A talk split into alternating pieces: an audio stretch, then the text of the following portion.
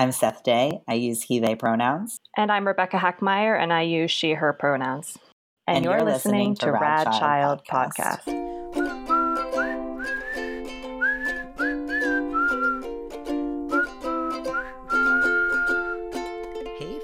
Welcome back to another episode of Way to Go and Room to Grow. So this week we are talking a little bit about divorce. Not a little bit about, a lot about. We're talking about divorce. And so, yeah, we have some great books about divorce. Spoilers. It's about divorce. I think, I wish I had $1 for every time I said that word. That was a lot. I'm sorry. So I guess I'll just jump right into it.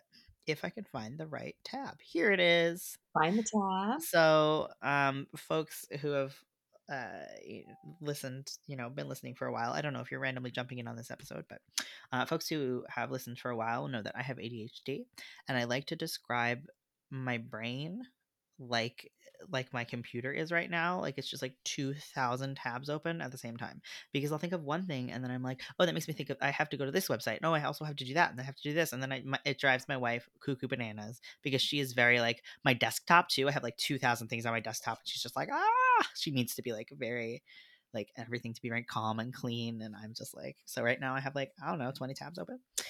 If too many tabs is an official what's the word, like symptom or too many tabs. Yeah, it's like one of those like WebMD. Need to be. I might need to make an appointment with my healthcare. It's funny because actually last Wednesday I forgot to make a post about. Last Wednesday when we were recording, which would have been March. I don't know when was Wednesday, 12th, 11th. Now I need to look to be correct. Wednesday 10th. Was the 10th. Wednesday was 2 years ago. Ugh. That's how long this week has felt. For real. But Wednesday was March 10th. From when we're recording, was actually, I don't know if it's National or International Narcolepsy Awareness Day. And so I always like to make a little post, but sometimes I forget because I have ADHD. Ha ha ha. Comorbidity. Anyway, so I whenever I make a post about narcolepsy, people are always like, oh my god, do I have narcolepsy? Because like we don't think about, and I'm just gonna take this moment to give my narcolepsy speech, but like we just expect, and like they actually found my narcolepsy by accident, because we are in a society where being tired is just like normal. We're right. All just like, yeah, just drink a coffee. Like we're all tired. We're all working too much. Like, right. I coming from New York City, right? Everybody's working like 10 jobs and we're all tired all the time. We're just like drinking coffee and drinking Red Bulls. And we're like, it's fine. We're all tired. But I actually found out, they actually found it by accident, because I went in for something else, but they happened to do sleep at the same clinic. So as part of the intake paperwork, they made you fill out like a survey about like your sleep habits and things. And afterwards they were like, Seth, we want to talk to you about this. Like, you should get a sleep study.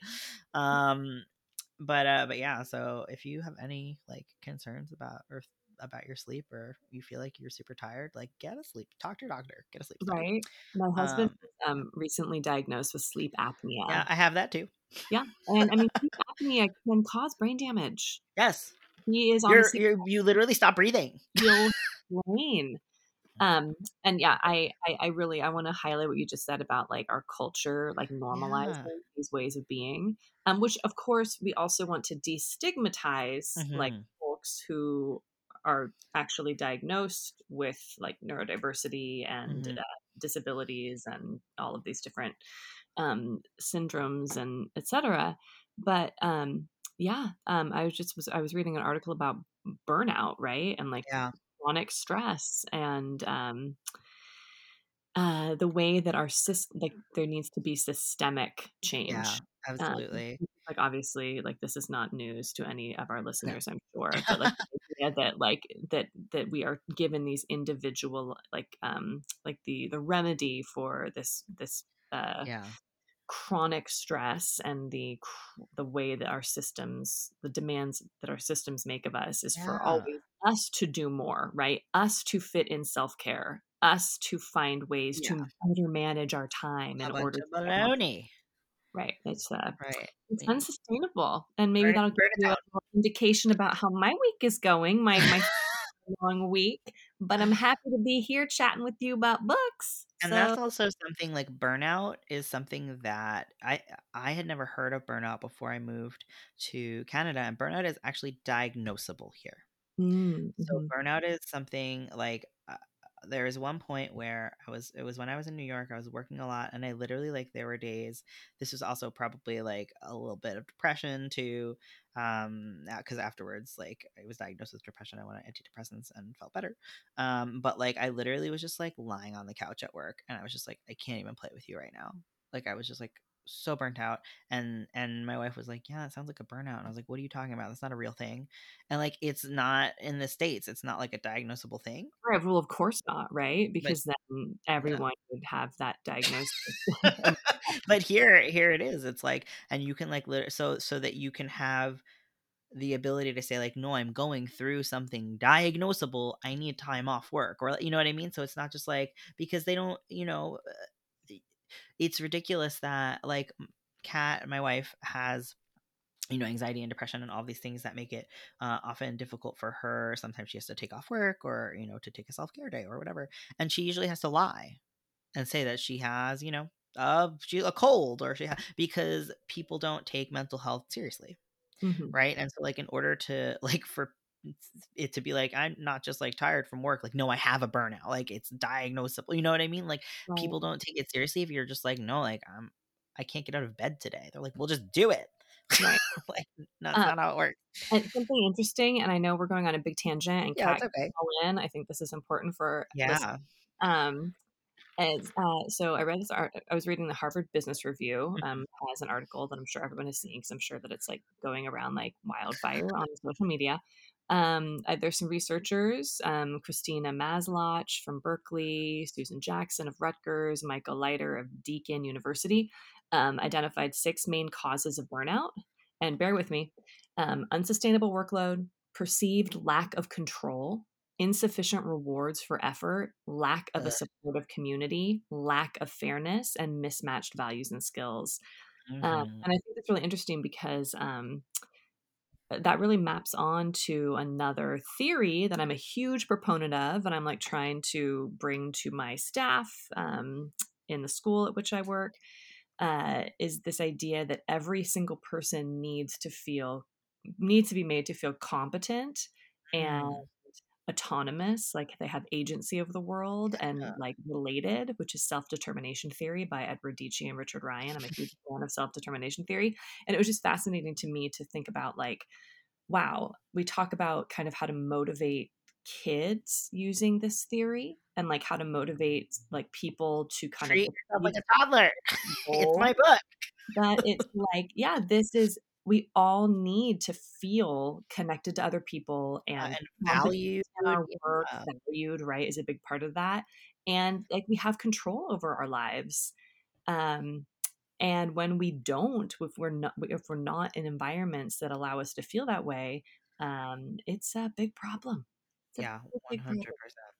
Yeah. Oh my gosh. Well, thank you listeners for dealing with our little rant there, but I think it was important. And like, that's what I love about, all right, like that's why this is a conversation, and it's not just me talking. And that's why, I do like, that's why I have guests on, and I don't just like talk at you all, because I feel like co-host stuff. Yeah. That's guest. No. I mean, on the other episodes, our guests are amazing, and actually, yes, like, I wish I was as cool as anyone. Rebecca is not a guest. Rebecca is a co-host. You're at the same level. You are valued. You are important. But yeah, I just like I feel like these spontaneous conversations are what I love about this. And sometimes, I was like, we're going to talk about divorce. I said divorce like 5 times, and then we didn't talk about divorce. But now we will. So it's all good. Circle back, because you know what? The reality is that when you have a burnout situation, when you're made to feel this way, when you don't feel efficacious in your life, it impacts your personal relationships and can lead to divorce. There you go. I circled it back. I brought it back. Oh my gosh. So I actually, when I first started looking for books, I was kind of disappointed with a lot of the books that I was finding.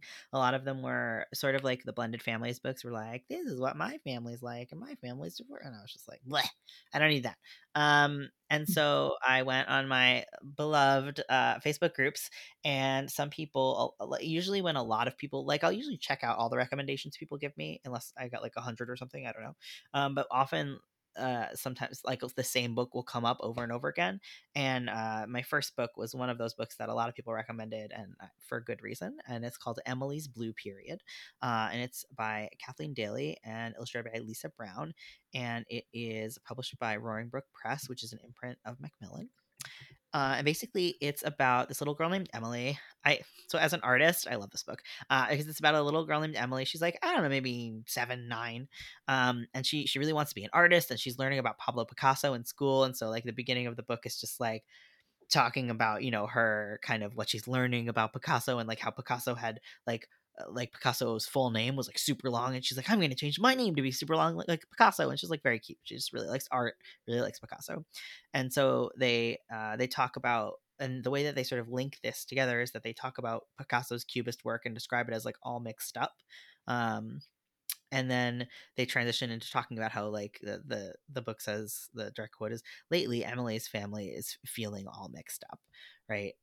And so you find out that like Emily's parents are divorced, and so Emily's dad is living in an apartment, and Emily and her little brother are living with their mom in their house. And so Emily goes with her little brother and her dad to pick out furniture for his new apartment. Like he tries to make it like this fun activity to do together. Like we can pick out the furniture, and there's this really, the kids are just like not having it. Like you can tell, like this isn't directly stated, but I'm interpreting it as like the brother like throws a tantrum in the store and needs to be like carried out, you know, screaming, and everyone's looking at them, and like I think the kids are just like not really coping, like not really ready yet to sort of move on, and this is how they're coping with it. And and there's one line where Emily's looking at everything and she says, everything is pretty but nothing feels like home, which I really liked, because the dad is like, what about this, what about that, right? And so I'm gonna read a little excerpt again, if I can find my tab, here we go. And so, and also like, which I've never seen in a picture book before, because it's fairly short, it has chapters, mm-hmm. Which I think is really cute, because it really splits it up. And so this is, this chapter is Emily's Blue Period.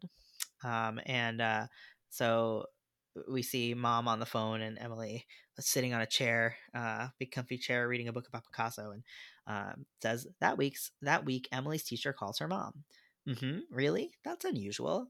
Em, that was your teacher. She said you wouldn't do the art project today. I thought you loved art. Yes, mother, I do love art. Then why didn't you do your project? Oh, flipping pages. Because we were using charcoal, and charcoal is black, says Emily. What's wrong with black? I can't use black because I am in my blue period. When Pablo Picasso was very sad, he only painted in shades of blue, and now I am in my blue period. Emily nuzzles her head into the spot under her mother's arm where it fits just like a puzzle piece. Emily's blue period lasts quite some time. Mm-hmm. And so I just, I don't know. Again, as an art person, I love this book, because I'm looking at this like, I could just read this like when I'm doing my art, you know, art theme with the kids, right? Like I could read this, and it features a family, you know, going through something. But I also like, I just feel like they capture the energy of children so well in this book.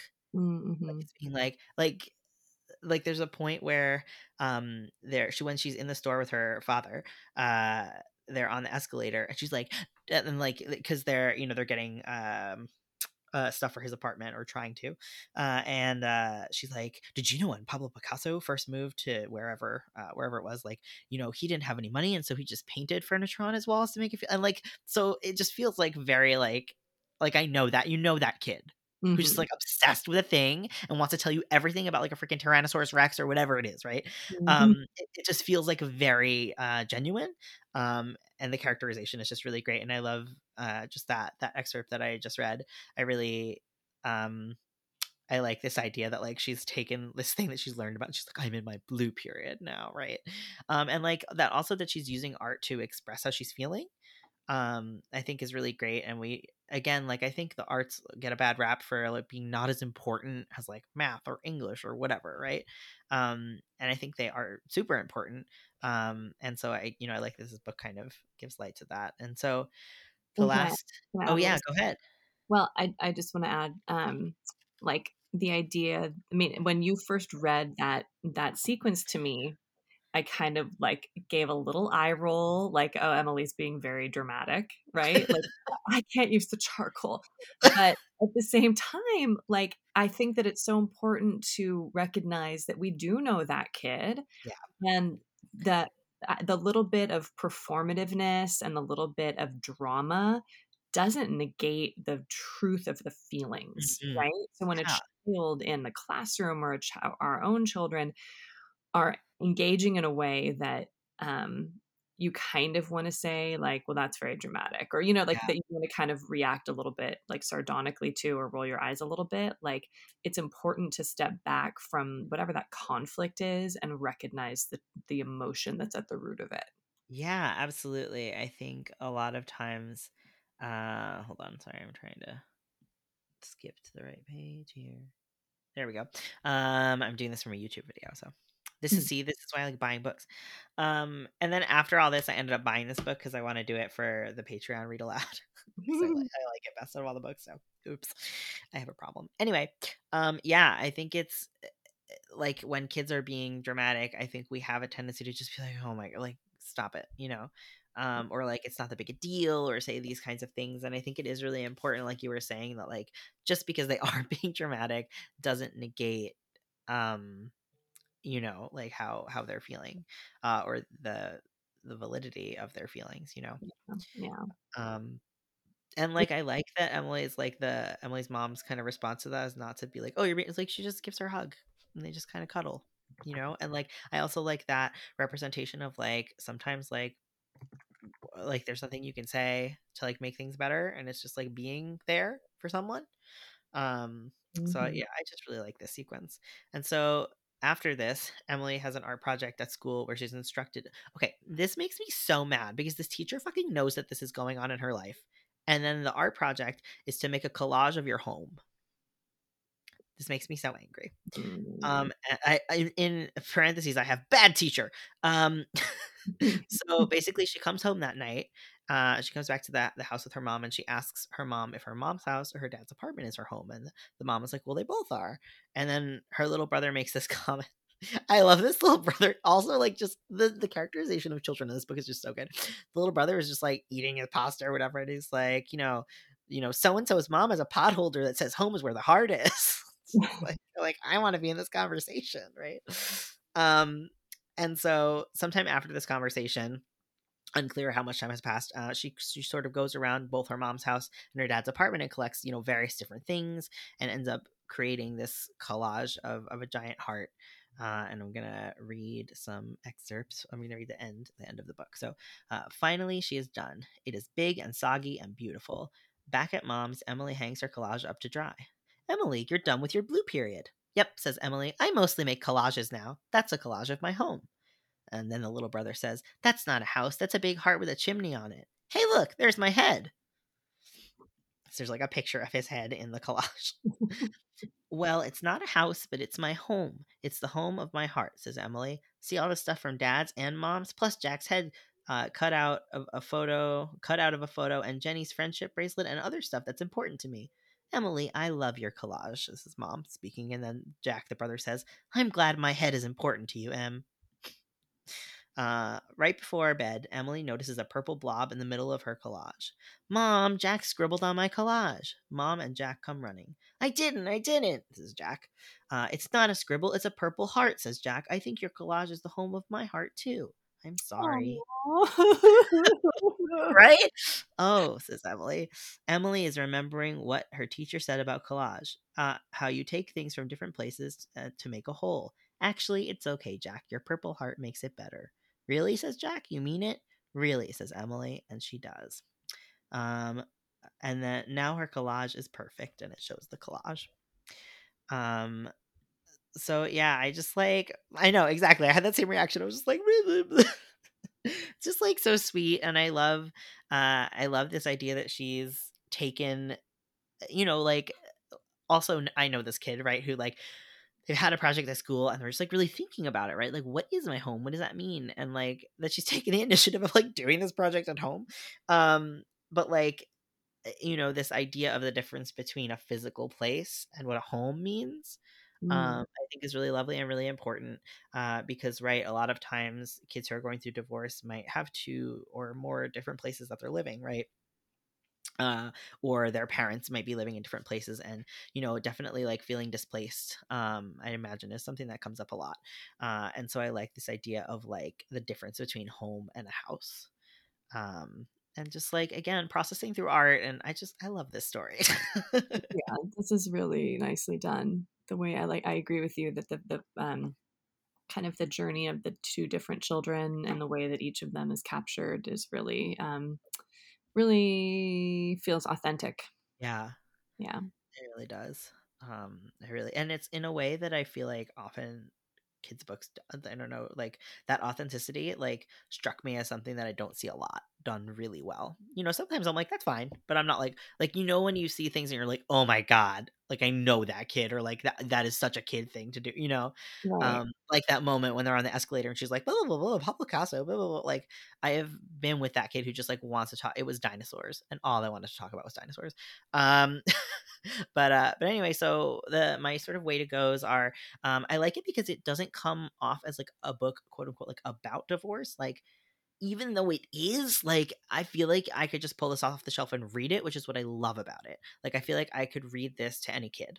And also, like, I think it would help, you know, it could help a kid who is dealing with a divorce, but like their parents divorced. I'm assuming the kid isn't getting divorced, but you know what I mean? Like, I like that it isn't like, this is divorce and this is what divorce. It's just like a part of what's going on in her life, you know? Right. I also love that, like I was saying, like it's appropriate for kind of all kids. Like I could see this just like I was saying, like I'm going to get this book and I'm going to read it to my kids when I talk about art and Picasso, because that way it's like incorporating their learning about a different kind of family, right? Or a different family structure. But it's not like punch you in the face, like this is about divorce, like my other two books are. Which isn't a bad thing, but we need all, like we always talk about it, right? We need the whole spectrum, right, of different kinds of books for different people. Yeah, exactly. And I just like the other thing, like I was saying, my other way to go is just like, I love that her, like, it isn't just like she likes Picasso and then like they kind of forget about it. Like every page, like, you know, it's her reading the book about Picasso, it's her talking about, like, it's not always her saying it, but there's always something that is like letting you know, like, oh my God, this kid is just obsessed with Picasso right now. Mm-hmm. And also, like, I like the whole, like, oh, I'm into collages now, right? Like, and I can imagine that's going to happen with Picasso, right? Next week, it's going to be something else. But yeah, I just really, I love this book. The only room to grow I have is that it is a white family. And it, you know, which again, white families exist. But, you know, I feel like there could have just been a little more diversity across the board. There's really not much diversity to speak of. In addition to a race, there's not much ability diversity. There's not much cultural diversity. You know, there's not really much diversity at all. Right.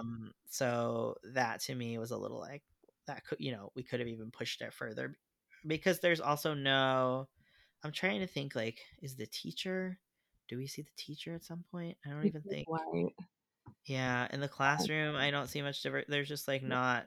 There's some shoppers, like there's a shopper who looks like a black man with a baby. But like, man, we really have to look for it, you know.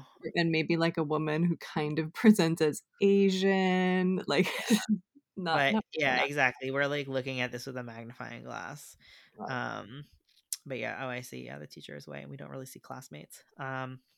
But anyway, so that's really my only room to grow for this book. But overall, I really like this book. I think it's one of the only ones that I found that was just like you could pull it off the shelf and read it, right. Which I think is great because like kids need to, I think like the other two books I have are more like directly for kids who are experiencing divorce, which is great. But also like I want other kids, you know, to know that like divorce is a thing that exists, right? Because they're going to have friends whose parents are divorced or whatever, right? And that might, who knows, maybe they will experience it someday. Like who know, you know, you never know. And I just think it's good just in the way that we talk about, right? Like having books that it's not just for the person who's experiencing it, right? Like a book about a Black person isn't only for Black people. Like no, kids should know that Black people exist or whatever it is. You know what I mean?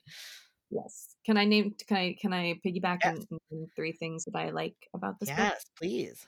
I like that the chapters are kind of like periods in like an artist's life, right? Yes. Like this stage of her. So it kind of, I like that little connection between that. I really like the way that on the book is really beautifully designed. Roaring Brook does a really nice job with design. It's not overly designed, but it's very thoughtfully designed. And the end papers are blue, but then the back of the book, the barcode or the SKU is like part of the picture. You know, it's not. I didn't notice because I didn't get to see the back of the book. It's if you look on, I can see it on Amazon. If you look on Amazon, you see that the SKU is like on a piece of paper taped to the wall. Oh my god, that's so cute. This is a really clever way, to make it like. Kind of a little meta approach to design. So I wanted to call attention to that. And then also I just wanted to say like, it's interesting the way that you get a sense of the different parenting styles as well of these parents, and the way that mom is like asking all of these probing questions and like leaving a lot of space, and like dad in the store when Jack is like having his meltdown behind the sofa, dad's like looking away and saying, "This is ridiculous." Like, yes, we know why these two people have divorced. Yep. And then he does the thing that you have to do sometimes where you just sack a potato as a child and you throw them over your shoulder. And you're just like, we have to leave now. Like, I can't. But yeah, I didn't. You see that there's like a mad cloud above his head and he's like, great, enough. And it's like a different way to do that. Like you can say, we're having big feelings right now. I'm going to take you to a place where we can work through them privately. Yeah. So come on, Dad, you can do better. Dad needs some parenting.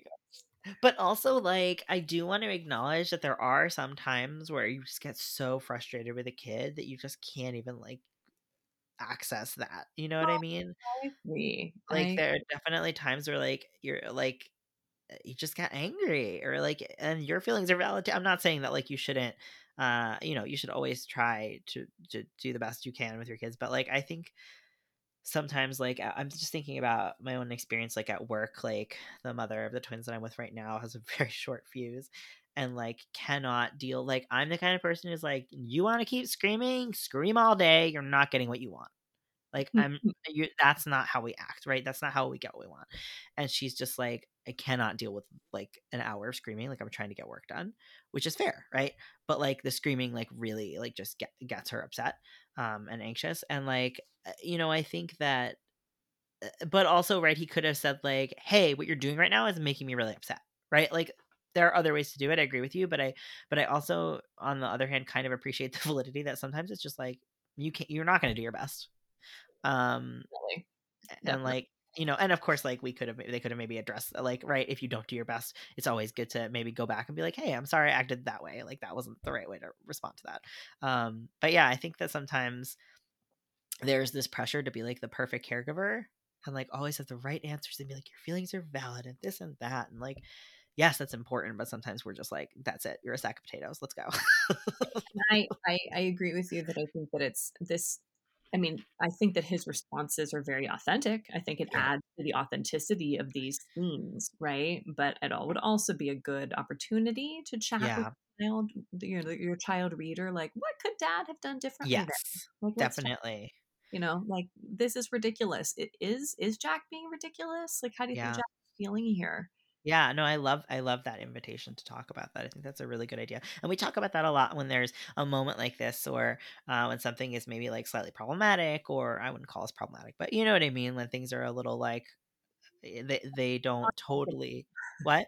Non-optimal, right? Like true realistic, but maybe non-optimal. Yes. And so I think that there's always like when a book, you know, like this book that obviously doesn't ruin the whole book, but like when a book is still salvageable, you know, and there's a moment like this, I think that's a great time to ask those kinds of questions and pause.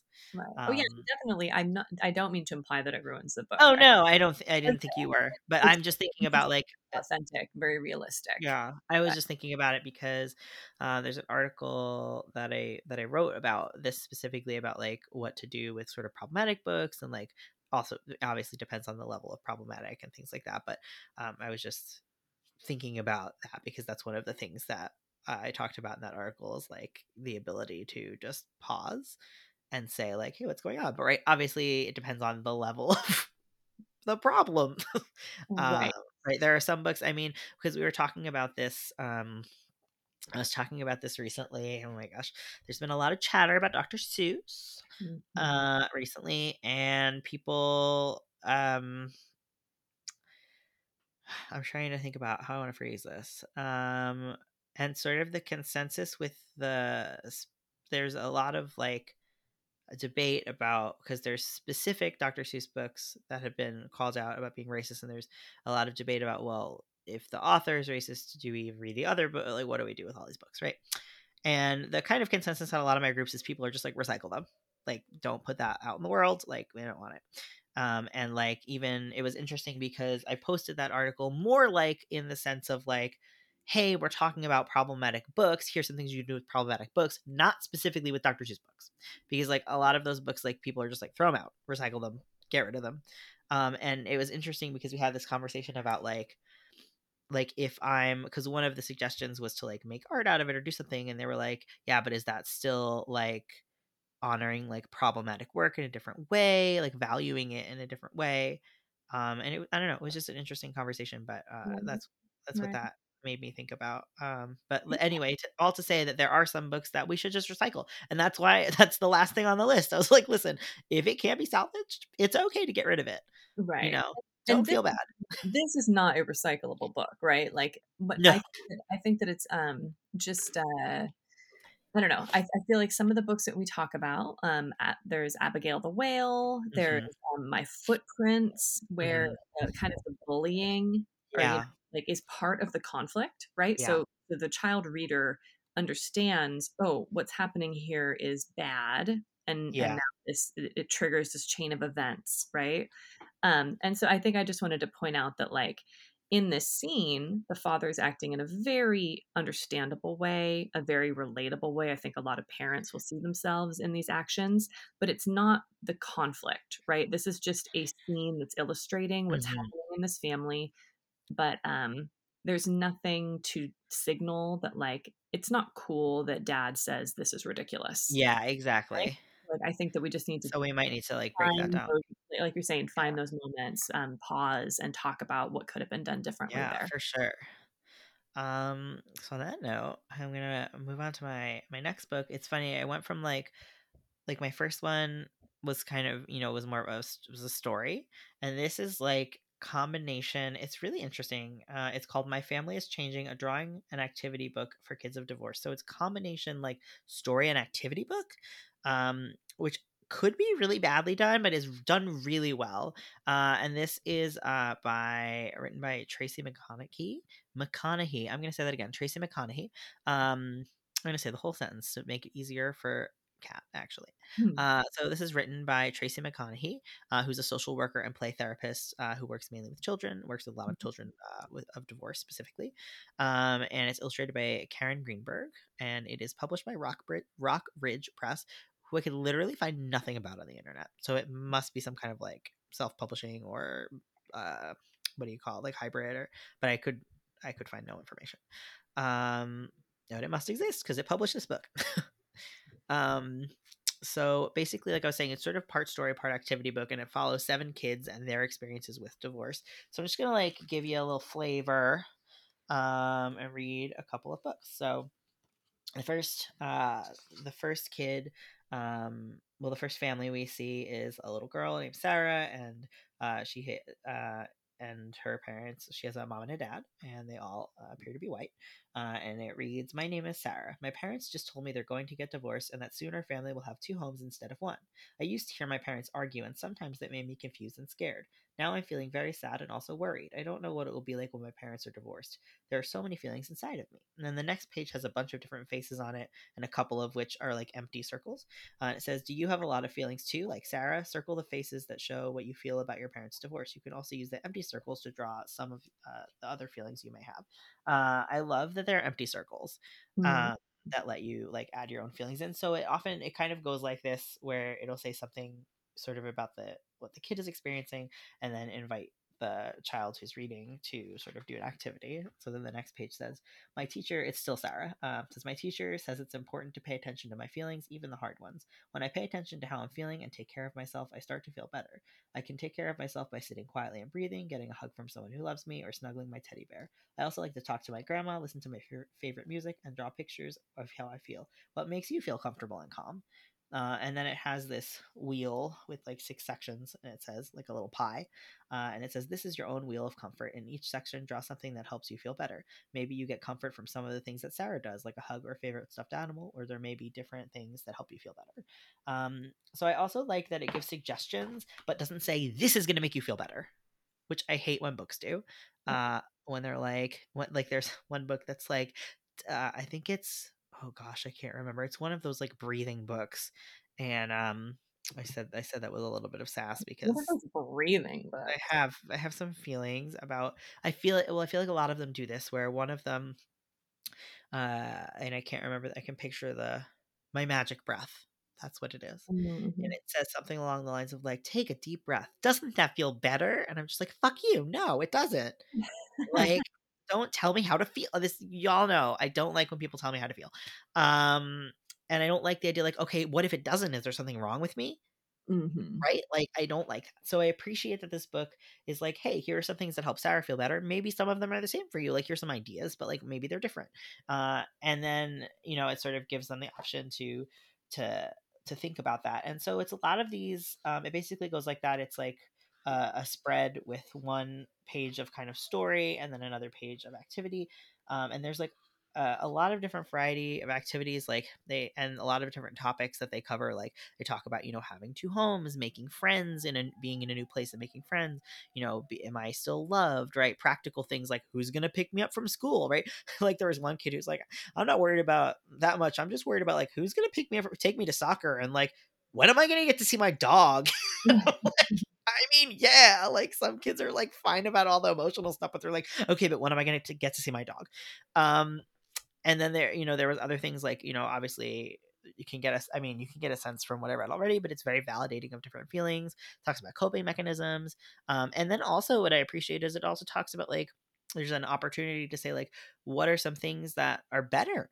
Maybe now that your parents are divorced, right? Like not always focusing on the negative, but like maybe they're not fighting anymore. Maybe you get 2 beds or you get 2 bedrooms. That's cool. Like whatever.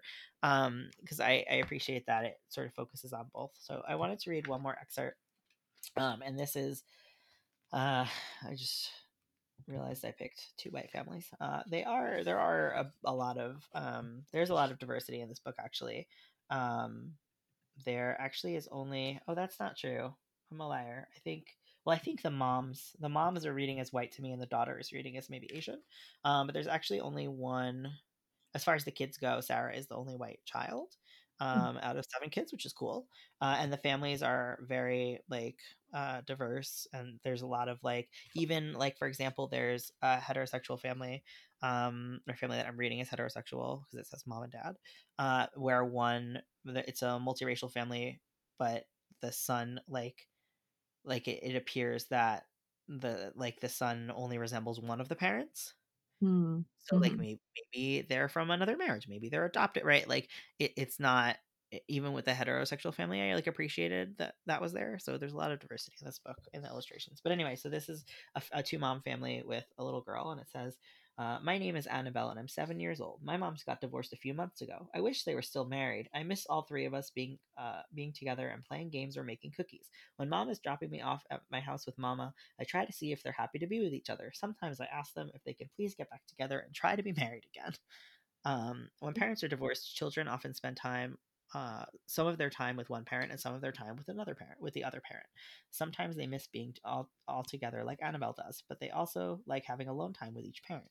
Draw pictures of something you like to do with each of your parents, and it's like split in half. It's like a little square split in half. And then the next page says, my mom's explained to me that they aren't going to marry each other again, but they're still going to be a team and help take care of me and make sure I'm loved.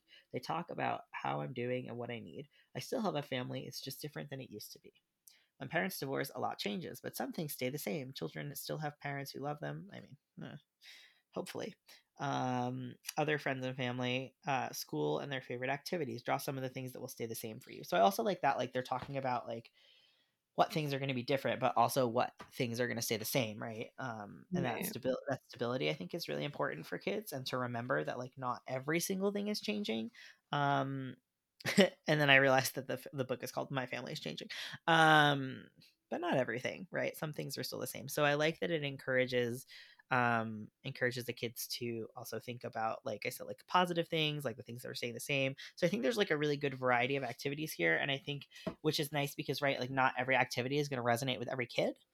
And so there's a lot to pick from. And I also really like that there's like a variety of like in this instance with Annabelle's family, like her parents are still co-parenting, but like in some of the other examples, like the parents are not co-parenting. Right. And like, you know, or they might have other partners, or so there's like a variety of different kind of situations, which is right, which you would hope, since there are 7 kids, right? Not every situation is the same.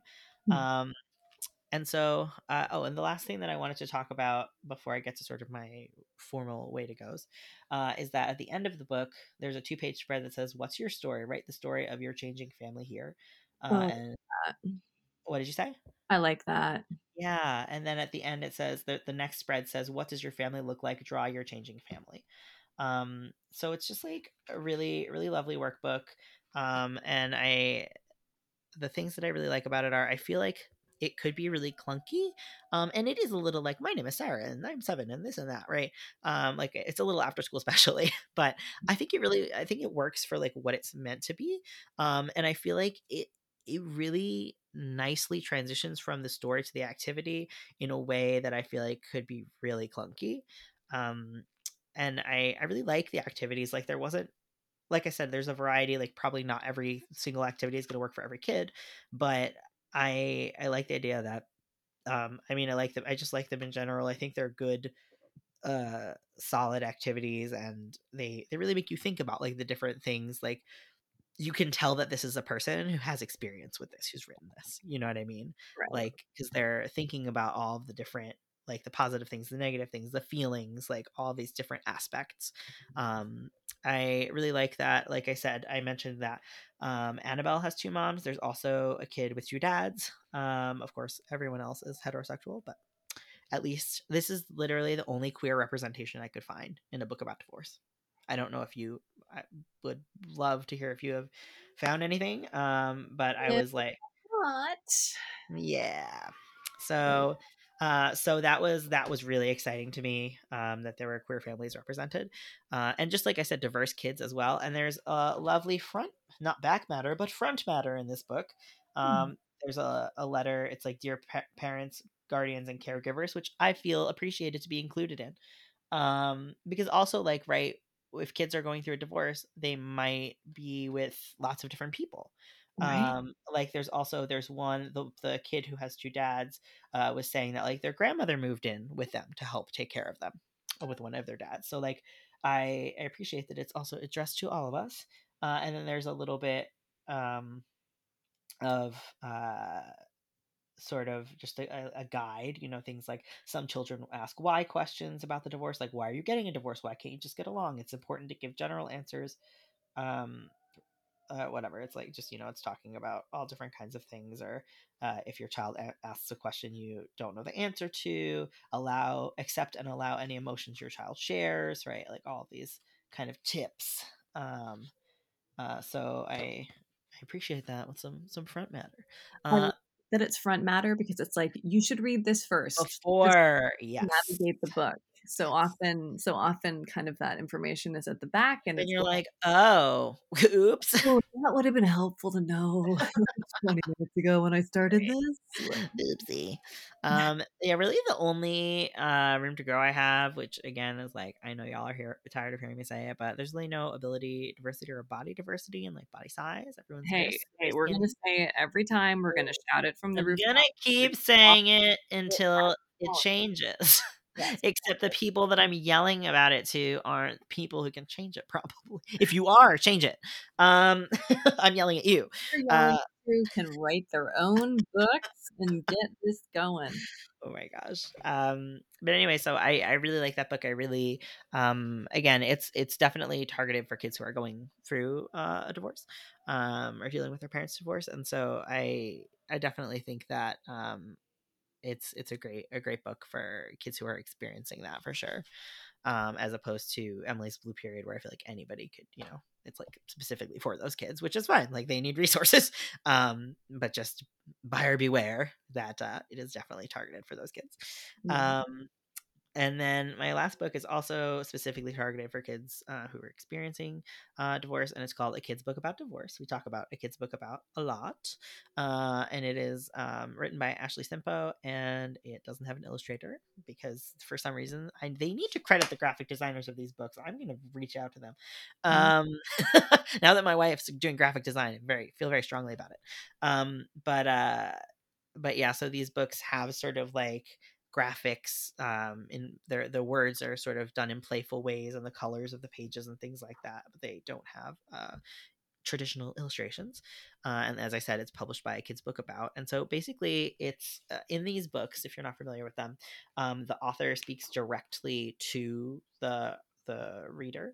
And also, you know, there's in front of all of these books, A Kid's Book About books, It says, because we were talking about like front matter, it says better together. This book is best read together, grown up and kid.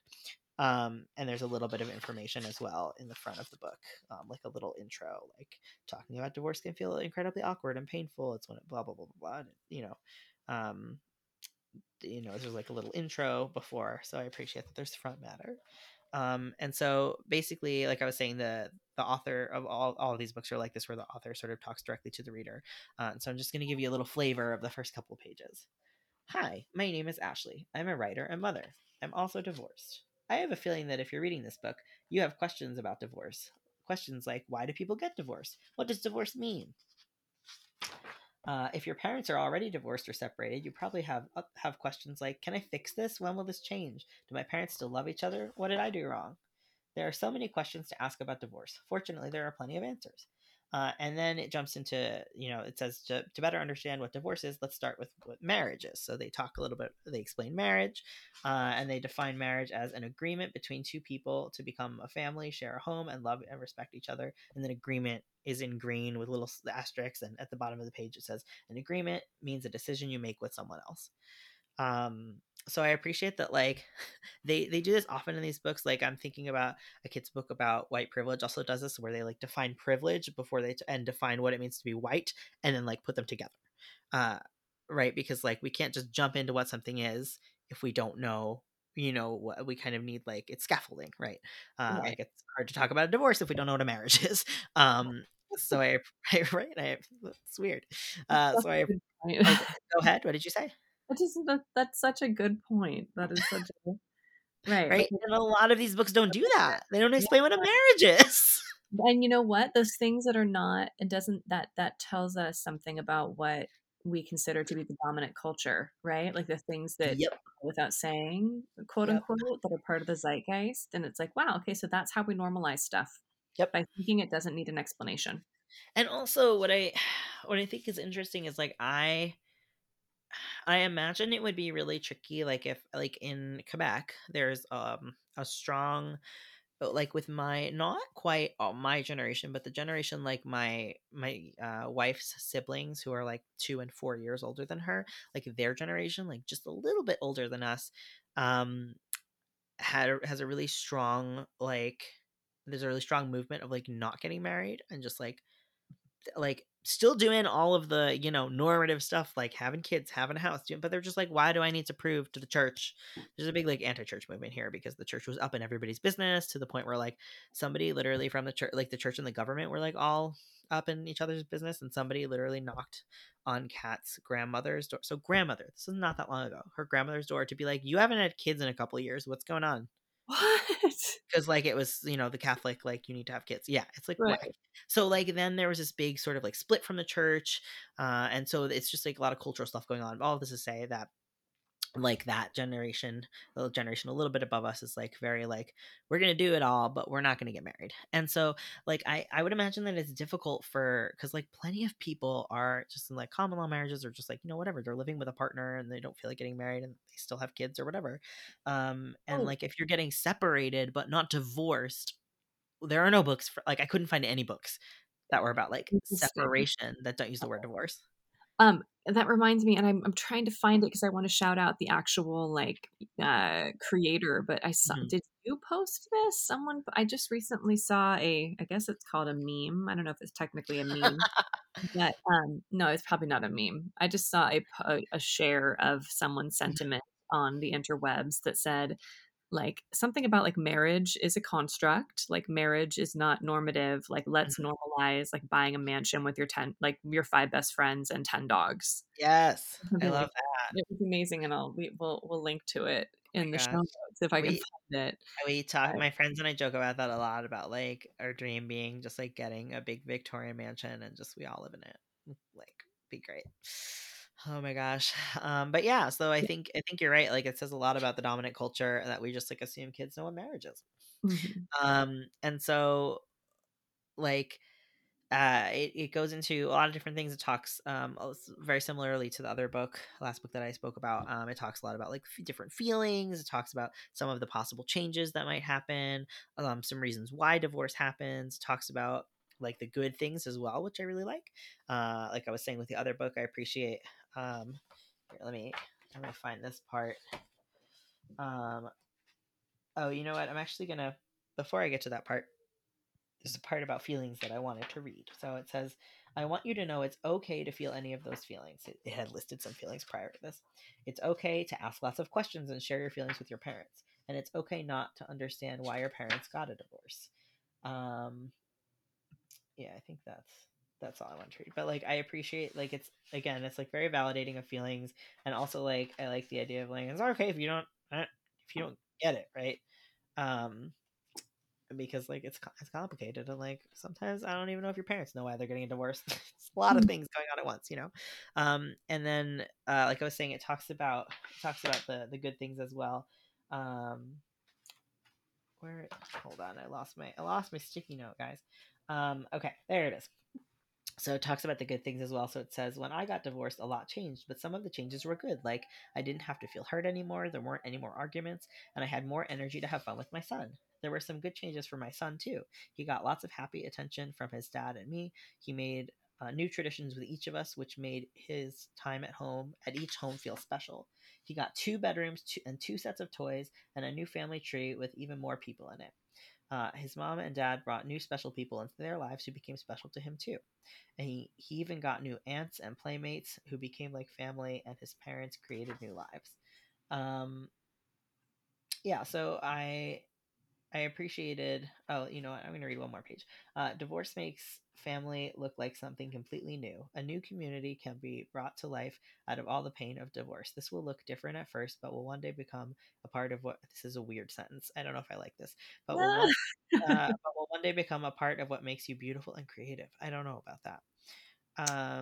That's a weird sentence. Yeah, there's another one in this book that I'm going to talk about later. Yeah, I don't, so that's, so you've heard it, so you can know how you can think about how you feel about it before you get this book. Yeah, I find in these books there's often like 1 or 2 sentences and I'm like, meh, I don't know. That one reminds me of, like you were saying about the breathing, like, mm-hmm. Like, oh really? Like that seems like a very, I'm not beautiful and creative already. I don't know. It's weird. But one other thing that I do like that they mention is they mention like it's not your fault that your parents are getting divorced, which I think is really important, because I think Kids often go there. They think that it's their fault. Their parents are getting divorced. And I think both of the books, the My Family is Changing, the workbook, also covered that. So I really appreciate that. So my way to goes are, it's like, I think it would be appropriate for, I mean, obviously it's probably geared toward kids who are currently, experiencing this, but also like in the beginning, it does touch on like, maybe you've already experienced this. So like, and you're still kind of, cause it's not like the divorce finalizes and you're like, okay, I'm done now. I'm good. So I appreciate that. It's kind of, they open it up to kind of both kinds of kids. I like that it validates feelings. And overall, like, I think it's, and like I was saying, I really appreciate that they explain what marriage is. Because that's very like, I feel like that's what I would do if I was writing a book like this. Like it just breaks things down before it starts explaining other things, like, and I just really appreciate that because that's like how my brain works. I'm like, okay, before we can talk about like arithmetic, we need to talk about adding, and before we talk about adding, we need to talk about what are numbers, and before we talk about that, we need to like figure out what numbers look like, right? Like we can't jump to arithmetic. We need to like, what are numbers even? And that takes a real skill to figure out how to break down big ideas into accessible chunks for a wide variety of audiences. Yeah. So I think they do that well in general. And so, the one thing that was a room to grow for me was there were two things. There was one that they were like, I understand what they were trying to say there, which was like, most likely, they should have put most likely, your parents will not get back together. But what they did say, well, your parents will not get back together. And I was like, you don't know that. There have definitely been people who got divorced and got back together. Right. It is unlikely that your parents will get back together. Yes. Would have been right. Yes. But I think what they were like, I think they said it a little better in because it was situational, right? When we were talking about Annabelle in the last book, she was saying like, oh, I really want my moms to get back together, but they explained to me that they're not going to, right? Because this is Annabelle's situation. Right. So that's like very different than like, but like definitely there are people who might get back together. Like, I don't know. Or maybe, I mean, maybe we both just sound like, children who want our parents to get back together. It could happen. But I think, it's like, that in the same way that it's important that that it kind of started with what is marriage, it's like, I guess maybe is there a distinction that really needs to be teased apart between like separation and divorce? Yeah. I guess trial separation. Yeah. Well, I guess they're trying to say like, it's not just like, oh, we're taking a break. Like this is generally speaking a permanent decision, but I feel like it needed that.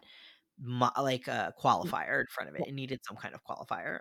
And then the other part at the end of the book, it says, you will still be you and you will still be the most important part of your family. And I was like, first of all, not always true. Second of all, should you be the most important part of your family? Right. And also, like, if you have a sibling, are they not the most important? Like, or like, are your parents not important? Like, you're all important. And so like that rubbed me the wrong way. I didn't like that. Yeah, that's not very well said. Yeah.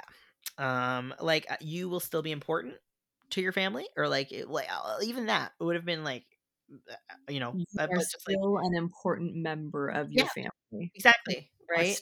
Important to both and or all. Well, that's also how I feel when there are statements like your parents love you so much. And I'm like, you don't know that. Like, we hope so. Right. But like, and I don't know that the book should say your parents might love you. You know what? I'm not saying say that, but like I always get like when you're telling me how people feel about me, how I feel about people, right? Like you don't know what's going on. Like maybe my parents are getting divorced because one of my parents is terribly abusive and doesn't like me at all. Right. Particularly if you are a book that is setting out to be an explainer and not an illustrator of one child's story or several children's stories. Like when you're saying like, this is the deal with divorce, then, It has to be more open-ended. It has to be more, considering of different situations, and especially with divorce. I don't like lots of people get divorced because one partner is not doing great stuff. Right. And I just, and like, you can still be inclusive of that without saying that. Right. Without saying maybe one of your parents is an asshole. I'm not saying say that, but you know what I mean? They're just the wordage could have been a little more general. It's not the word I'm looking for. Inclusive is not the word I'm looking for. I don't know. What's the word? Or something about, I like the way that when we've read stories about when children have had to be taken into foster care, the idea that you are safer, you will, you will have a better experience, right? Your the parents that you have will be able to parent you better when they're not together. Yeah. You will be, there's a way to center the child a little bit differently in a way that is reassuring, but is not making false promises. Yes, I love that. So I would say overall, I recommend this book, but just with a couple of caveats, and you might want to change the wording when you read it. But it's those two kind of sentences that I was a little meh. But overall, well, I sort of, honestly, I sort of gave these, I don't always necessarily do this, but I sort of gave these in my order of my top three. Emily's was my favorite. And then I would say My Family is Changing would be my second favorite, and kids book about divorce. And I was that's pretty good. But yeah, I don't know. That's, those are my books. All right. Thank you so much, Seth, for sharing those books. Welcome. I'm excited to hear about yours. Yeah, I'm excited to chat about those. I have two books to share. One I'll go a little bit more deeply into, and one will be more of an honorable mention. The first is called A Tale of Two Seders, and it is written by Mindy Avra Portnoy, who is more accurately described as Rabbi Mindy Avra Portnoy. Yeah. She is a Reformed rabbi. Temple Sinai in Washington, D.C. I'm reading this from, we can link to this show notes, this little, link in our show notes to this little bio that I found, who has written, she's the author of 5 Jewish children's books. Which, do you know which other ones? Well, I see the first was published actually in 1986. And it was called, Emma on the Bima, My Mommy is a Rabbi, which was groundbreaking for its portrayal of a lady rabbi. And the most recent is this one, A Tale of Two Seders. And I don't have these the other. I don't have. No, I was just nosy. And then all this book, along with Rabbi Mindy's other books, are all published by Karben, which is an award-winning publisher of Jewish books for children and families about holidays, Jewish history, contemporary Jewish life, and more. And I pulled that straight from the website. Mm-hmm. Yeah, they're great. They do a lot of good work. And then this book was illustrated by Valeria Sis, who was born and raised in the city of Rosario, Argentina. And she lives in Argentina. Okay, but I think it's so funny that their last name is Sis. It may not be pronounced Sis because I'm not claiming to. Okay, but what if they ever transitioned? It would be so funny. Anyway, sorry. Hilarious. Gender jokes. Again, I'm making the assumption that they're Sis. I don't know. But it would just be funny. I guess it would be funny either way. Anyway, go ahead. And so, and something that really resonated with me about Valeria Sis's bio is that she collects wooden chairs and old irons. And I love an old iron. Well, right, because my it made me think my aunt has old irons as her little props around her house. Oh my God, cute. And she, and then I adopted this, and I know we're the only two people in the whole world who've ever thought of this, but like using old wooden ironing boards, like behind sofas as sofa tables, you know what I mean? Like with pictures. Oh, okay. Okay. I was imagining the sofa was like against a wall and there was just a table. Well, even that, like even in one, like having and it has to be the same level, right? It's the same height as the back of the sofa, and it's an old wooden iron, and that's where she has her photographs and lamp all behind the sofa. And I have the same thing with like orchids in my window. On my vintage Russell Wright plates. Oh, you're so fancy. Because I am a thrifter. So I'm very drawn to this idea of collecting wooden chairs and old irons. And I was like, same girl, same. Same girl, same. Okay, back to the story. A Tale of Two Seders is one of the reasons that I was so excited to find this book is because we are recording in the middle of March, and Passover is actually coming up at the end. Oh my gosh. So I'm sorry, this is like a total side note, but we were driving somewhere yesterday in Montreal where we live, and there was a billboard, and the billboard had a rabbi on it, and in French it said, "Celebrate the redemption," and it was like Passover, and it had the dates of Passover on it, and I was like, who is this billboard for? Because like, you're not telling me to celebrate Passover, because like I am not Jewish, and someone who's going to celebrate Passover is already going to celebrate it. Maybe like someone who's like not super, like who doesn't practice regularly and like sees this billboard and is like, maybe I'll celebrate Passover. This guy told me I should. Like, who is it for, Rabbi? I don't. Did it have the address of the temple? No. Did it have the name of the rabbi? No.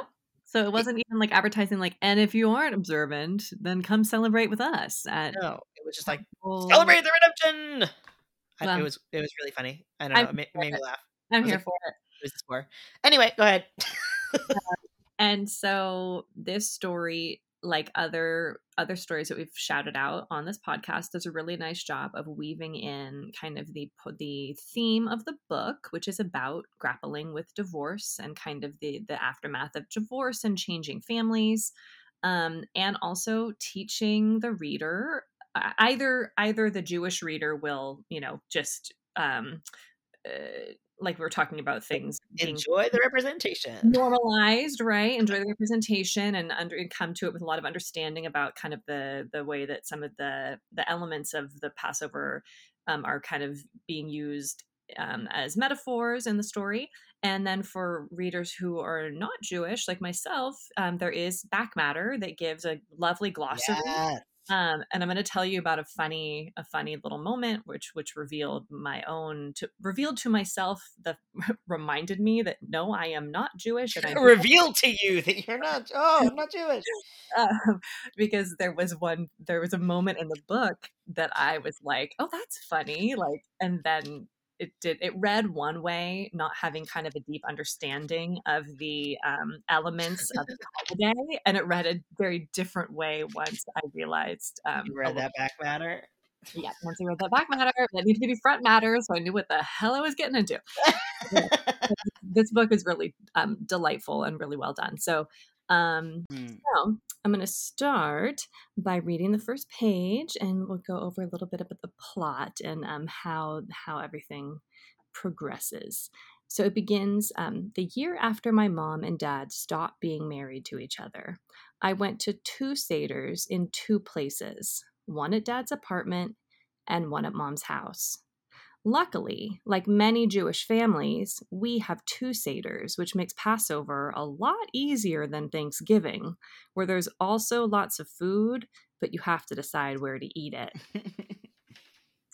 Can I just make a quick comment? Why is it always dad who's in an apartment? Right. Isn't that's interesting. That's like that seems like a very, like heteronormative thing, right? Like the idea like where the mother always wins custody of the kids.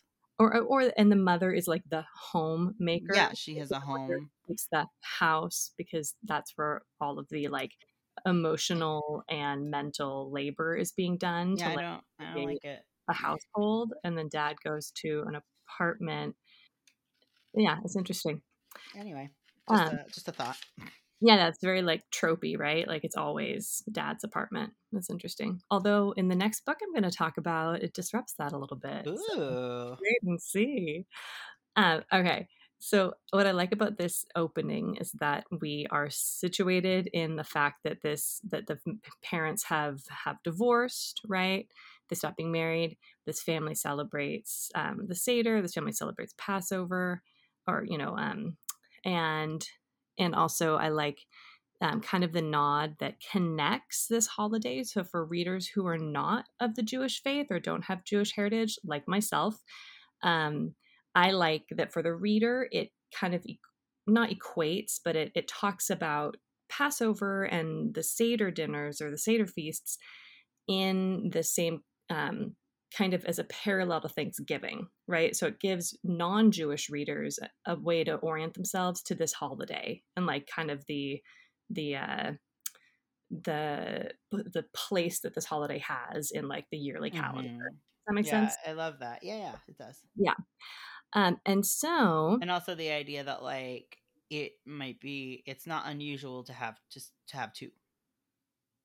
To have two, right? Yeah. Right. Mm-hmm. Some diasporas of Jewish people celebrate two Seder, mm-hmm. and some have one. And so she calls attention, or the protagonist rather calls attention to the fact that their family has two. So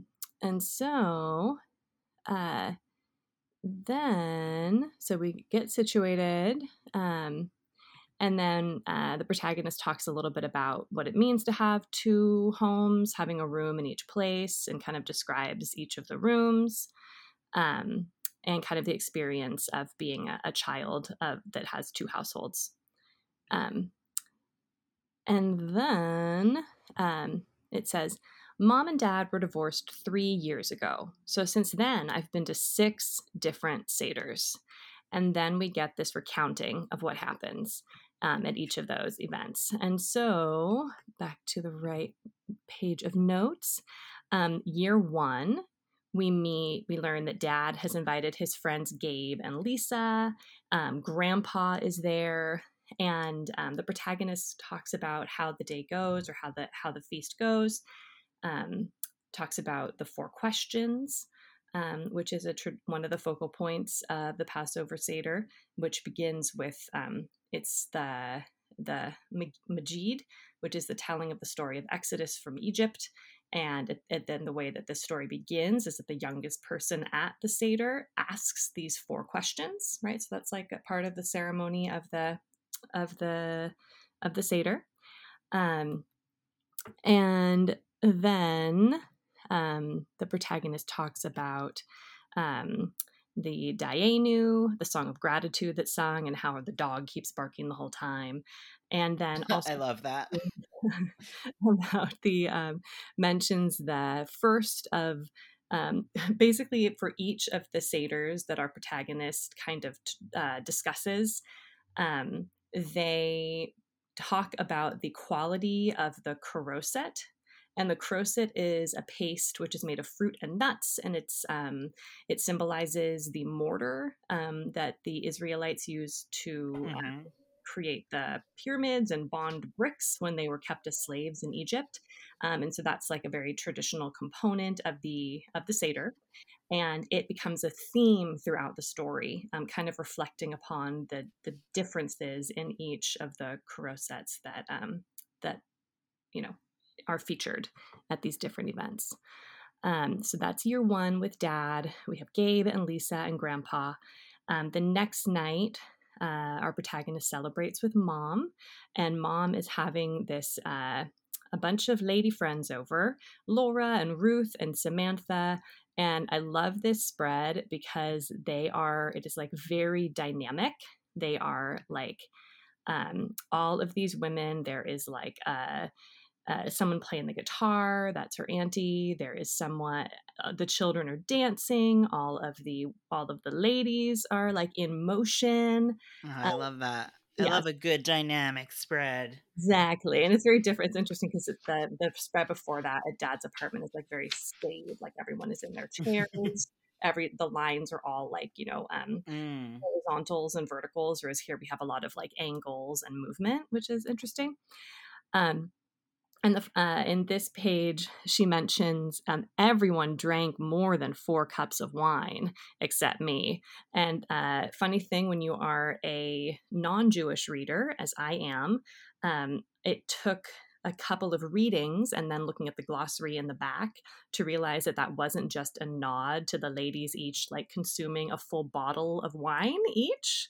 It actually had 4 cups of wine is another symbolic component of the Seder. And the 4 cups of wine represent, through my research, I learned that the 4 cups represent the 4 expressions of deliverance promised by God in Exodus. And so that also has this symbolic, but maybe she does mention. I'm like ahhing, like I know. Oh, go ahead. Oh no, go ahead.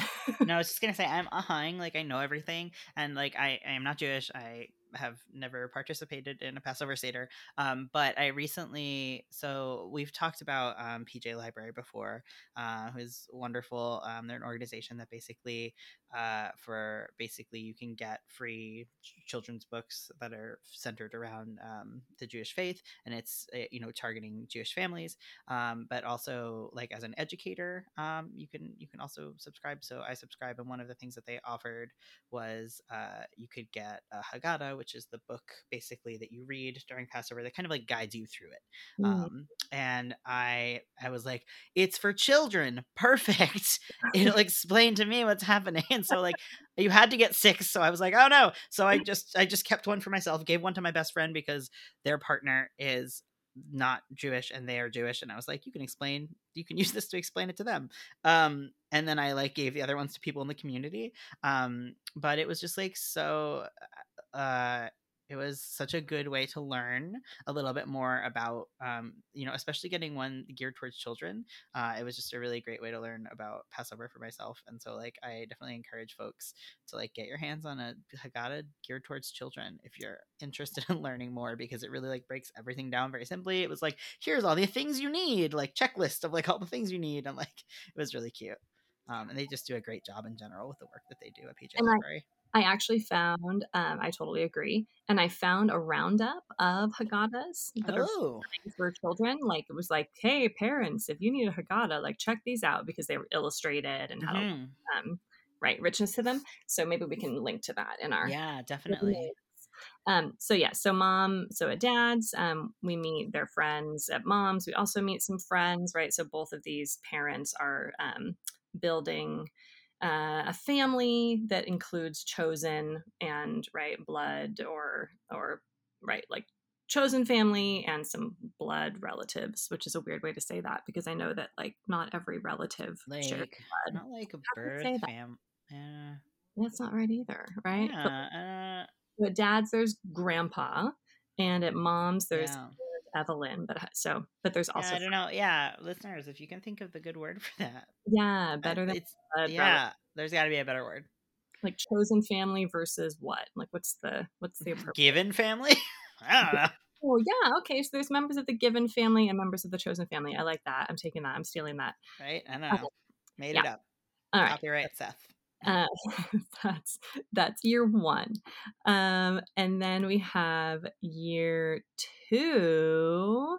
So the second Seder, since the divorce, we learn that at first, the first night isn't Mom's this year, right? So they do that. You notice that pattern where like one year she's spending the first night with Mom, then the next year she spends the first night with Dad. Well, that's very fair of them. Yeah. And so, and actually it's funny that you mentioned the Haggadah because it mentions that they got a new Haggadah. And I think that throughout this, there are all sorts of little moments like new Haggadah, like new kind of a rebirth of this family, or, you know, like there's all these little symbolic moments that I think are really probably someone who is more steeped in this holiday, it's even more so than me, but I do think there's a lot of symbolism going on in this story and the way that it's laid out really, really carefully and woven together really well. And the Haggadah is the text recited at the Seder on the 2 first nights of Jewish Passover, and then at this event, our protagonist tries the Caroset that is made from a Yemenite recipe. And so she learns about Operation Magic Carpet. This I felt, I'm not going to lie, listeners, Seth, I felt this was a little clunky. Operation Magic Carpet is an event, it was in 1949 and 1950 when 50,000 Yemenite Jews were transported to the new state of Israel. Okay. It's just touched upon, it literally just says, I asked who the Yemenites were, and my mom told me about Yemen and the Operation Magic Carpet, and it feels a little forced, and I think it really is designed to get us to the next plot point where the protagonist dreams that her father returns to the family on a magic carpet. So yeah, that seems like a lot of work for that. Yeah, I think that was not quite as seamless as I think it could have been, to show that she's still missing her father and missing the idea of her given family, still including both mom and dad in the same house. I think there was maybe a better way to do that because it's not really, the Operation Magic Carpet is a big topic to give one. Yeah, I was going to say, it also seems like, I mean, first of all, you can't really go into it, and it's weird to just touch on something like that. And then also that's a big political, that just seems like a can of worms to me. Yes, I think that is a very good way to say it. Can of worms. I do like the idea that it gives a nod to the fact that Jewish people come from a variety of places in the world. But it's just there's a lot to unpack there, and it doesn't unpack it. And I think it's a little much to unpack for the reader just to get up to her dream.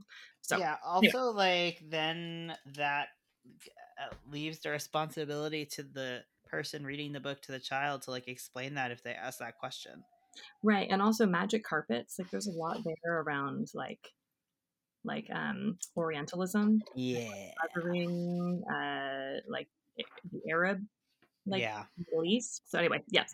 I wish they'd made a different choice there. Just gonna say it. And then in the next spread, though, we have, now it's night two of that Seder, and so or night two of Passover, so the second Seder meal of that year, and we meet Dad's new friend Gail. Ooh. The quintessential way to say that, of course, there's a new friend, Gail. Oh my God! So this is we didn't touch upon this, but there is Anastasia Higginbotham wrote a book called "Divorce Is the Worst," and it's good. It wasn't it didn't blow me away, which is why I didn't feature it. But it was fine. There was nothing wrong with it. But one of the things that made me think of was, they were saying, the title is literally divorce is the worst, right? And so in the beginning, they're talking about, when this happens, it's the worst, right? But then they're but then when, your parent brings a friend home, and it's in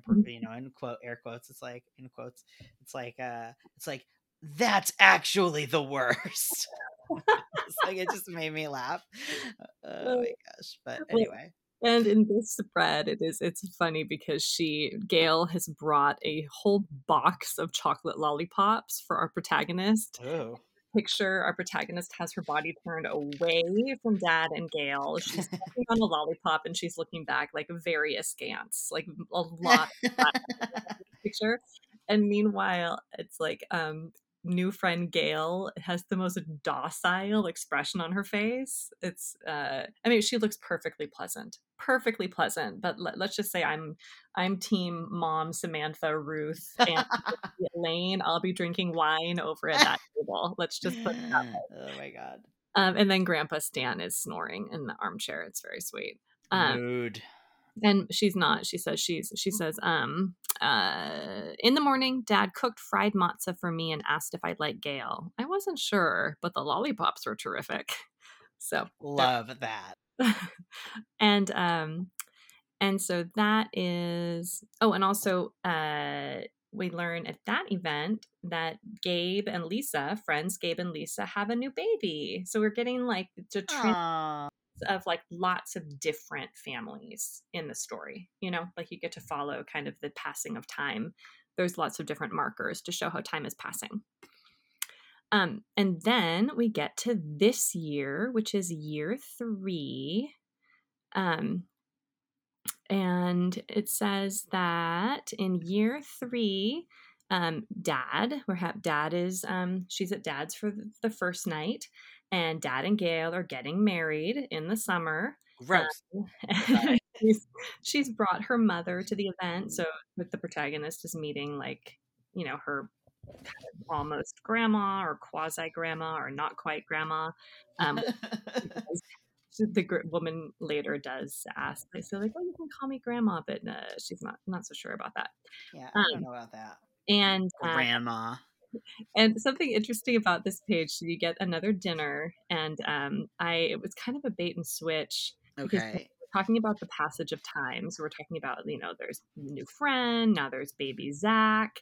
Aww. And it says, when I sang the four questions, baby Zach clapped, but I was sad that Grandpa Stan wasn't there to hear me. And I'm thinking, Grandpa Stan. And then the next line is, he's in the hospital getting a new knee, but Dad says he'll be home soon. Oh my God. Like, what? That is so shady. Like, not where I thought that was going to go. So this is where Gail's mom says that she can call her grandma, or I'm sorry, I don't want to misgender. There's no pronoun given for this child. So Gail's mom says the protagonist can call her grandma, but they are gonna have to think about it. And then that night we have another dream. Protagonist is dreaming about the whole family together. And how everything is perfect in this dream. The Corot set is perfect in the dream, but when she wakes up, she's still in Dad's apartment. So this, you know, the time has passed, but this child is still grappling with. And Grandpa Stan is still alive. Yes, exactly. And Grandpa Stan is still alive for now. And then on the second night, Mom promises this child a surprise. They decide that they're going to go to the temple for Seder. And she says, Auntie Evelyn was taking a Passover cruise. I wonder what kind of Corot set they had on a cruise ship. Like, don't eat the Corot set. Don't eat anything on the cruise ship. Stay away from the buffet. Oh my God. And then they arrive at the temple, and the protagonist sees her best friend there, which I like because that chosen family is for adults and for kids, right? Yeah. Chosen family too. They're excited to have Seder together. And then as I entered the social hall, I saw more people I knew. Gail and her mother and Dad. What were they doing here? Didn't they know Mom and I were coming? Oh my gosh. Gasp. Like, oh, there's like more tension in these dynamics than these like docile face illustrated characters are telling us, right? Like, we're kind of not seeing those behind the scenes tensions between Mom and Dad being in the same room together. But it says Dad came up and gave me a hug and said hi to Mom. They told me they decided it would be nice for all of us to be together for one night. Yeah, so it was actually a plan. And so they all sit down and they're eating together, including, you know, Gail and the mom. The two kids end up finding, oh gosh, did I not look up the pronunciation? You can correct me because of your knowledge. Afikomen. The afikomen? I don't know how to actually pronounce it. I pronounce it afikomen, but I might be wrong. Let me look up how to pronounce it. Okay. I feel like I looked up every single other word. How to pronounce afikomen. Okay, this says afikomen. Afikomen. Oh, there you go. Oh, I got it right. Aha. You're right. You win. Okay, for the win. Okay. So, the girls find the afikomen. And I think there's another little moment of symbolism there because one of the meanings behind the afikomen, which is part of the, it's hidden, right? So so the afikomen it's broken in half. Part of it is hidden in the house. Did you say that it was matzah? Did I say that it was matzah? I don't know that you said that it was matzah. It's okay. So it's the name of it's a piece of matzah, and it's broken in half, and that it becomes the afikomen because it's. Hold on a second. Let me start this over. Okay. If you saw my notes, you would understand. I read a whole Vox article. Okay, let me start that over. I'll start. Okay. the girls. Okay. And so before the event ends, the girls actually find the afikomen, which is a big deal. And so that is a tradition. There are three pieces. This is thank you to Vox for educating me on this and all the research that I did. But there are three pieces of matzah at the middle of the Seder table. And the middle one is called the afikomen. And relatively like early on in the evening, the tradition is that the afikomen is broken into two pieces, and part of it is wrapped in a napkin and hidden, right? And so at the after the meal, all of the children go running around looking for the hidden afikomen. And the thing I like about this moment, because we actually, this is the first time in the story that we've heard about this component of the tradition or of the, you know, of the celebration. And I like that because one of the meanings behind it is it says that it's a reminder that there's always more to discover in life than what we know. And I like that symbolism because this is the moment that the families are, you know, like they're each on their own trajectory, each component of this protagonist family, but they are coming together, having, you know, her best friend at the Seder meal. And I just think that it's kind of showing that life is a journey and she's on hers and she's moving forward in processing all of the change around her. And it's a happy day. I love that. Yeah. And so finally she goes to visit Grandpa Stan in the hospital, you know, check on his knee, check that he is still with us. And then on the final spread, to tie a nice little bow on this story, it says, that night when Mom tucked me in, she told me that families are like Corset. Some have more ingredients than others. Some stick together better than others. Some are sweeter than others, but each one is tasty in its own way. Aw. Yeah. And that is the end of the story. Cute. And then there's some great back matter. There's actually 4 different croisset recipes. There's a Yemenite croisset that's mentioned. There's Israeli croisset, traditional Ashkenazi croisset, and the croisset spelled differently. It's, for some reason, this one has a different spelling in the name. It's an 18-ingredient croisset is an Italian tradition. Oh, chai. No, someone else is going to have to educate us on this meaning. But it's well written here. But I'll let the readers explore it. And then at the back of the book is a glossary that gives a little bit of information about each of the kind of components of Passover and the Seder that are mentioned in the story. And that's part of where I learned that the 4 cups of wine was not just a nod to hunger consumed, but that there was a special meaning behind it. Yeah. Yeah. Always learning. I am always learning. And so now I'm looking forward to our listeners telling me everything I got wrong and how I'm talking about Passover and the Seder in this episode, and I look forward to learning and growing.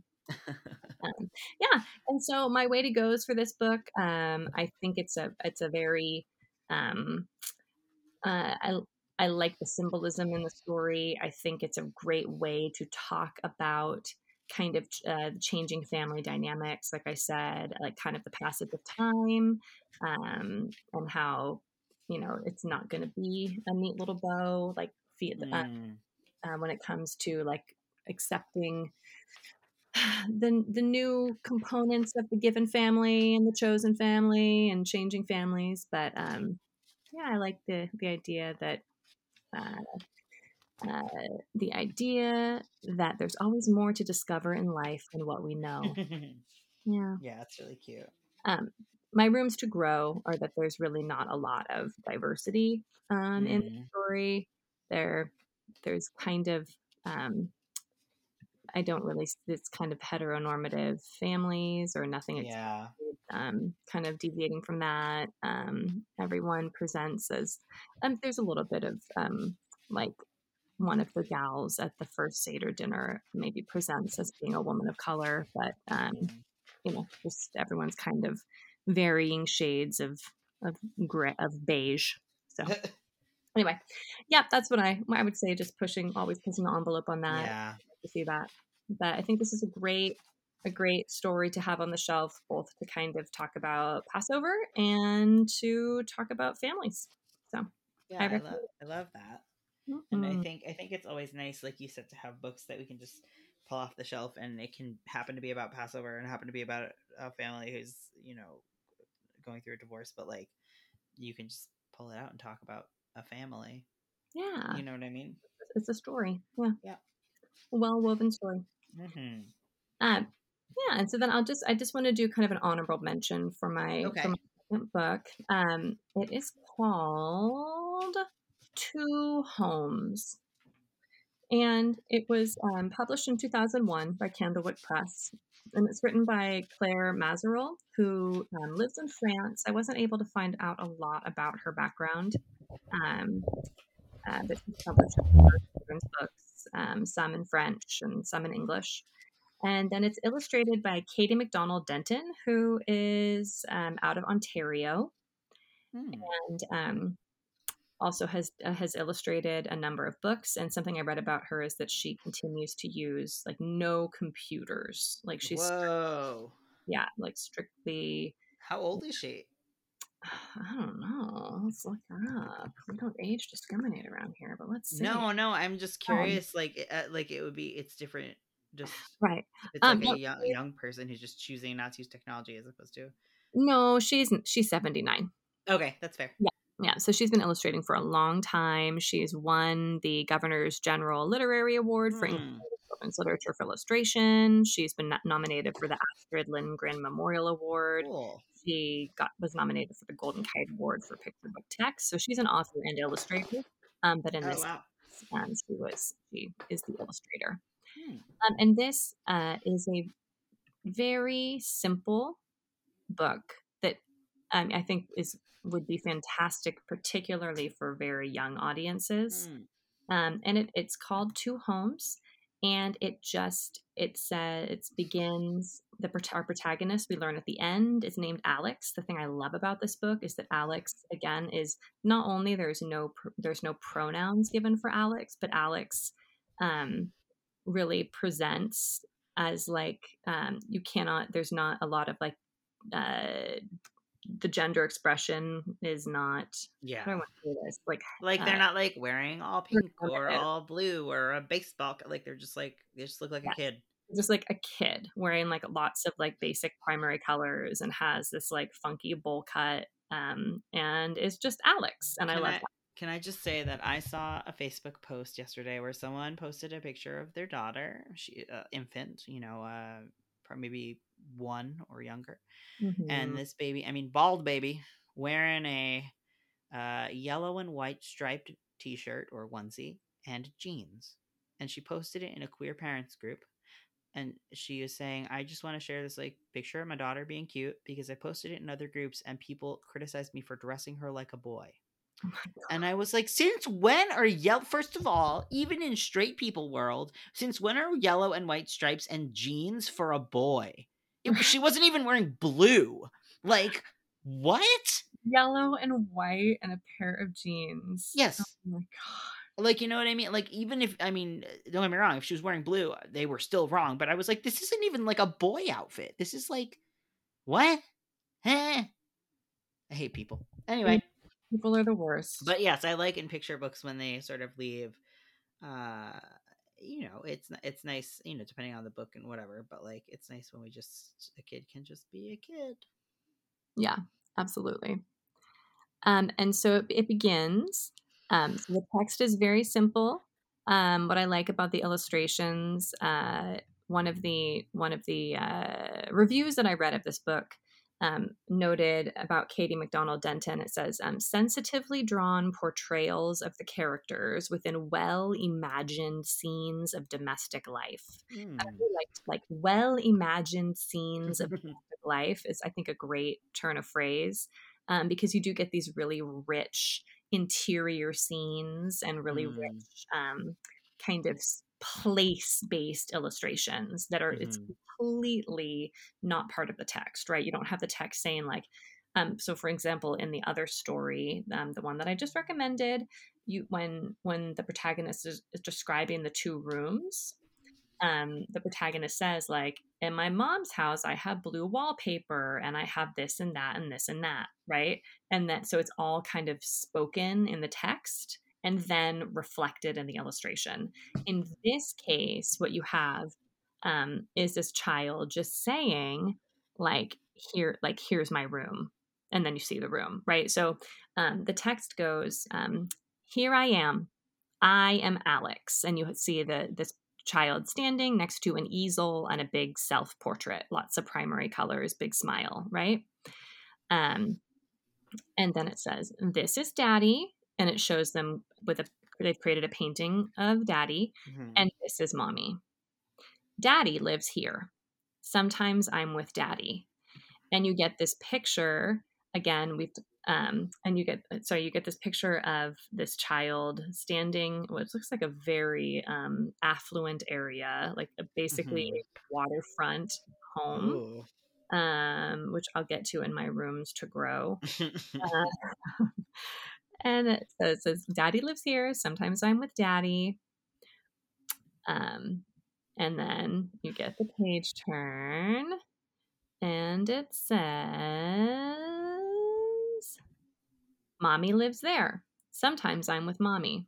So I have two homes. And again, you have the Mommy. It's another exterior shot. They're walking in the rain in kind of a more urban environment, like a cityscape. It says, I have two. So what I love about this is it talks about the tangible things that come with having two homes, right? I have two front doors. My coat goes here and you get like the hall. My coat goes there and you get like the hall of the other home, right? Like the foyer. I have two rooms. My room at Daddy's, and then you get a picture, right? So there's no description. It's just my room at Daddy's, my room at Mommy's, and you get the different spaces that this child lives in. It says, I have two favorite chairs, a rocking chair at Daddy's, a soft chair at Mommy's. I have lots of friends. Friends come and play at Daddy's.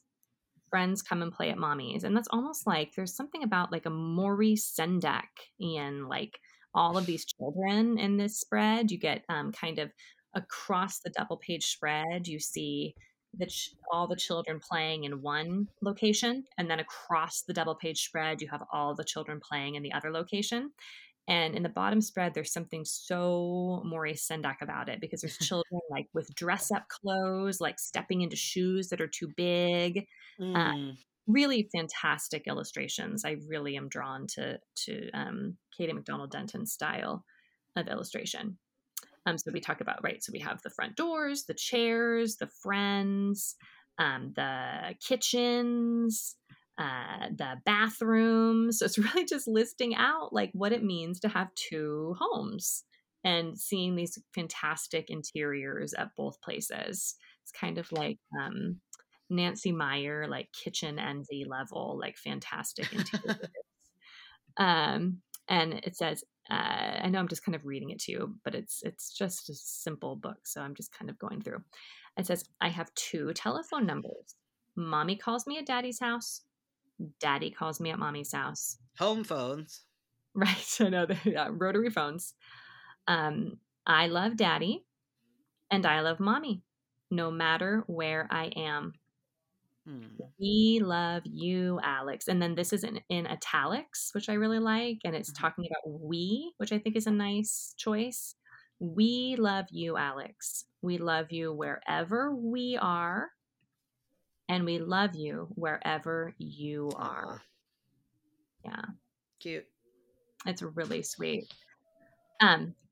What I love about this book, my way to goes for this story, are the way that the text and illustration play together, right? It's definitely a true picture book in that way, where you can't take away one without, you can't just have one or the other. They really work together to be greater than the sum of the parts. And you would miss so much if you didn't have the illustrations. And you would also miss so much about really the messaging if you didn't have the text. So they work really beautifully together. Like I said, I really like the style of Katie McDonald Denton's art. It also feels very classic to me. Like I said, it's very evocative in some ways of Maurice Sendak, with the dynamism of the children, especially. The rooms to grow, my only room to grow. Well, I have two rooms to grow. They're connected. They're interrelated. One is that this book is very white. Like it's the family is white. All of the friends are white. One is like truly a slighter shade of beige than the rest. Like it's very white, too white. And the other problem that I have, and it's not a problem. Okay. I shouldn't say it's a problem that I have with this book, but it's a problem that I have with all books about divorce, I think. And it's that the idea that, it does flip it on its head, where in this case, you do have daddy in this enormous, like palatial, waterfront home on the Cape, it looks like. And then you have mommy in like an apartment, right? So mommy's like living in Boston, living in Cambridge, and daddy's like up on the Cape. So it's kind of like steeped in privilege in that way. And I also just, and with the last book, and I think some of yours as well, like this idea that when you, if your parents get divorced, or when your parents are unmarried and or live in separate places, you will get two of everything. Yeah. And you will get two rooms of your own, right? Like in all of these kids have their own rooms. And I think that that is an unrealistic depiction of what divorce and what single parent family, like single parent. Yeah. Single parenting looks like, and co-parenting looks like. Yeah. And I would like to see some representations of more children of color, queer families, and also kind of that socioeconomic representation where people are not, you know, living in these spacious spaces, because when you get divorced, money is tight. Like suddenly two mortgages, like that's not easy for anybody. Nope. So that's my only criticism, is that I think this is a beautiful book. I think it needs to be balanced with some additional representation in this genre. Yeah, absolutely. Yeah. And I think that's a struggle we come up against often. Right. These kind of like quote unquote problem, like issue books. We really need to work on building better representation into these stories. Agreed. Yeah. But, so those are the two books that I wanted to talk about today. Hooray. Well, I'm glad that we were able to find some books for this topic. 'Cause like I said, when I first started looking, I was scared. But yeah, there are definitely, I think it's nice because we found some, there are some good ones that we each had one that was like more a pull off the shelf for, and one that was more like, we're talking about this thing. A little more didactic. Yes. Yeah.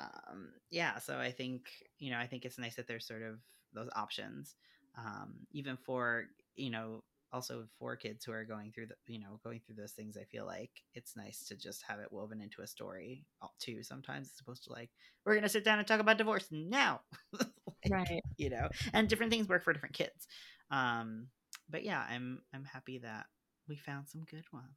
Yeah. And I think that a lot of these can be fleshed out also with the blended families, the books that we featured in our blended families episode, right? Where we did find books that were written by like Black creators.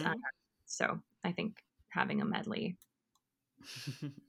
is always important. A medley. I like that. And on that note, I guess I'll see you next time. That's right. Thanks so much. Okay, bye. Bye.